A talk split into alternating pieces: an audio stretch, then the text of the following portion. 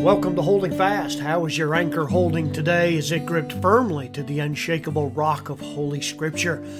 Glad to have you in the podcast today. Thanks for tuning in and listening, hopefully, to what will be encouraging news from the Word of God. There's a lot to be found there. And uh, I regret that probably a lot of people who even name the name of Christ are uh, not all the time in the Word of God, and that can be discouraging in and of itself. Today we're talking about uh, the spiritual dryness and drought that can often affect many believers' lives. We begun we began this yesterday in the last podcast uh, from Psalm 42 and 43. Uh, in that psalm, you read of a very personal spiritual dryness that was going on with the author. Uh, that they felt like the things of this life and the cares and concerns, the attacks from ungodly people, the overwhelming trials of life, uh, the taunting of unbelievers about when while he was going through a very difficult time. Uh, he had memories of better days when the Spirit of God was just so close to him and his walk with the Lord was real and genuine. Uh, he remembers the days of worshiping the Lord in uh, in the house of God, and he remembers all these things, and he looks at himself uh, now, and he understands that it has just become uh, has become something that's overwhelming to him, that he just feels like he's in a pit and he just can't get out. Uh, and so this this lack of closeness to the Lord has led him to a longing for the presence of God. And I encourage each one of you as you listen to this today that we need to cultivate that. Uh, it becomes a real labor of discipline on our part, does it not? To make sure that each day we don't get distracted from those things that will lead us to a closeness with God. We live in a culture in America today, and where most young couples uh, really struggle today, I've noticed, in trying to add way too many things onto their plate.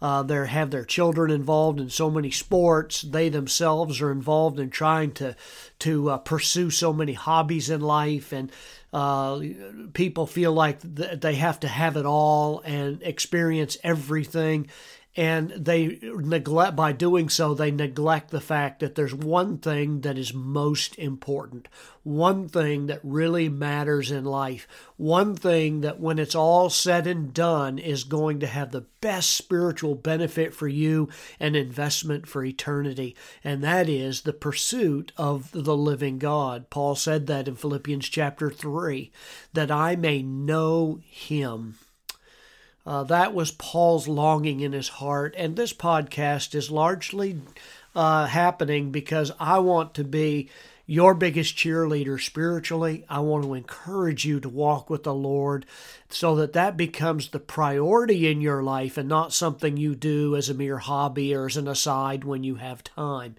So I want to encourage you right now. You may be in need of revival. You may be in need of of spiritual refreshment, like that deer in Psalm 42 that pants after uh, the the Lord. And I want to encourage you today to take every advantage of that. Uh, there are many other causes other than the ones that were mentioned in, in Psalm 42. Sometimes people just have a temperament where they're more inclined to uh, melancholy and, and downness and blue, the blues, as we call it.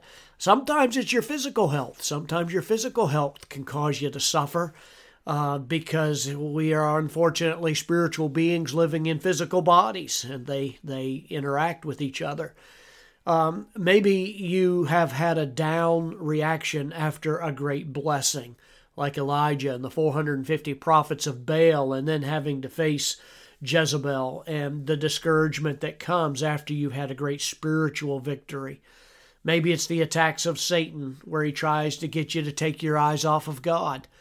And he'll bring things into your life that'll cause you to get up off your knees and try to handle things on your own. And then maybe you need reviving because of simple unbelief in your life.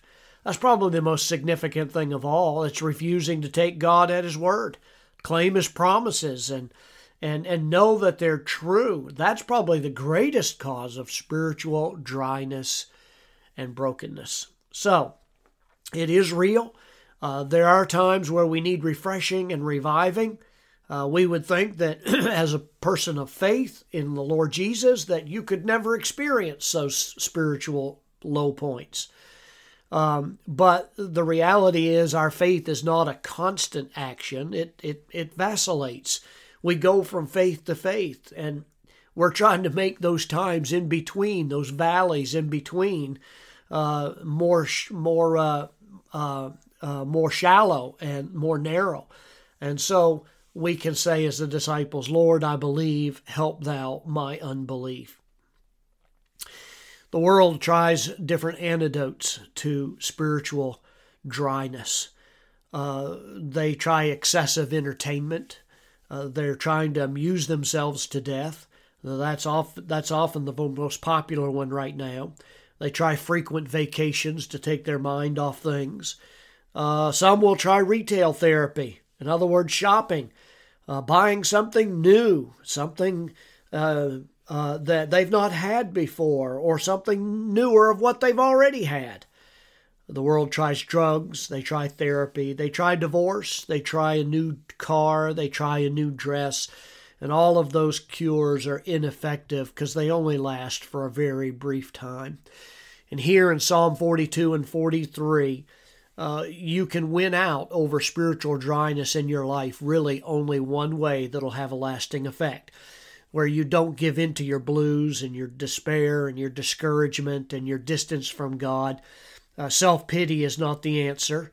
Wrestling through it is. And the psalmist gives us the method for doing that, and that is found in verse 5 of Psalm 42. He says it more than once. He says, verse 5, Why are you in despair, O my soul? Uh, he said, Why are you restless within me? Wait for God, for I will again praise him for the help of my presence. Um, the scripture literally says here that the psalmist takes himself in hand and he reminds him of what he reminds himself of what he knows to be true in the scripture. There's no reason to be cast down if you're a believer today.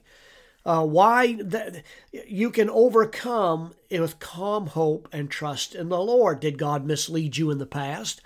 Is he distant? Is he uncaring? Is he somebody? See, when we're discouraged and when we're down and when we're dry spiritually, it's not God that's moved, it's us. It's you that have constantly struggled with this because you've forgotten four great truths that the Bible asserts over and again. These were done by Ken Collier some years ago. Give him credit for it. But these great truths will give you emotional and spiritual stability and, and growth in your Christianity. Number one is God's love for me is unchanging.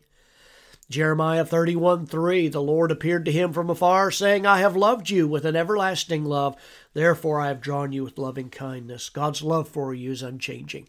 Number two, God's purpose for me is Christ's likeness. That's what Romans 8 28 and 29 says. For those he foreknew, he also predestined to become to become conformed to the image of his Son, so that he would be the firstborn among many brethren. God's purpose for you is Christ likeness, and He'll use good and bad things in life to form that in you. Number three, an unshakable truth. God's word to you is the final right answer. There is no other uh, book. Uh, you can go to Barnes and Nobles and buy book for dummies on all kinds of topics. And I want to remind you today that the God's Word is the only unfailing guide for helping you to have spiritual um, vitality. And fourth, God's grace for me is sufficient. The Apostle Paul wrote in 2 Corinthians 12, and he said unto me, My grace is sufficient for you, for power is perfected in weakness. I wonder today, are you going through something right now that you just feel like you can't hold up anymore? Maybe spiritually you've become so dry that you go, What's the point? I want to remind you in this podcast today that God's grace is sufficient to carry you through any trial and he'll come out with you on the other end. So challenge yourself what to do what should be done. Uh, make sure that your circumstances are not known due to any known sin on your part. Make sure that if if God wants you to do anything to change your circumstances, um, make sure that you're taking steps to do what is right rather than what is wrong. And if you can't change your circumstances, does God want you to change your attitude? And that's certainly a reality as well. Well, uh, the psalmist goes on, and I'll close with this to remind us of great certainties in life. Uh, some of those great certainties and encouragement is is found all through 42 and 43 psalms 42 and 43 um, and that is to seek out the lord to thirst for him. As you read through the psalms it seems to grow in intensity not let up matthew henry says that the psalmist thirsts for nothing more than god but still for more and more of him seek his presence be regularly in His presence. Be regularly worshiping Him and seeking His strength and power and His provision. Seek the praise of God.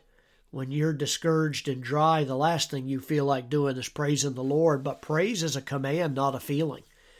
Uh, if you obey, you'll often feel better. Do what God says and experience what God offers. And then, of course, Psalm 43 mentions this specifically, and I'm saying this, I'm highlighting this in relation to our upcoming special meetings at our church, and that is that we are to seek out the precepts of God. In Psalm 43 and verse 3, the Bible says this O send out thy light and thy truth. Let them lead me. Let them bring me unto thy holy hill and to thy tabernacles seeking out God's truth. God's light and His truth come from His Word. They will show you the way back, back to a walk with the Lord. Even if you don't feel like it, even when you're discouraged and dry and maybe even depressed, read God's Word. Ask His Holy Spirit to shine His light into your darkened heart. Be in a place where the Word of God is made preeminent and preached and explained. It never ceases to amaze me that the very place that most people need to be is the one place that many believers avoid when it comes to spiritual dryness. Being be in the place, the dwelling place where God's word is being preached. Seek it out. and exceeding joy is promised to you. He even goes on to say in Psalm 43, verses 3 and 4 Seek God with the people of God. Be there worshiping the Lord uh, I would encourage you in a day when there's very little commitment on the part of a lot of people as far as their faithfulness and servanthood towards God. I want to encourage you to come, not because you feel like it, but because you don't feel like it. And be under the sound of the preaching and teaching of the Word of God. Make sure you prepare your heart before you even come. And I assure you, it'll be an investment for eternity that you'll never, ever regret. I'm praying for you, whoever you are that's tuned into this and listening right now. I'm praying for you that God will move in an unmistakable way in your life right now and that you would experience His power, His provision, His promises of all that He has for those who love Him. God bless you.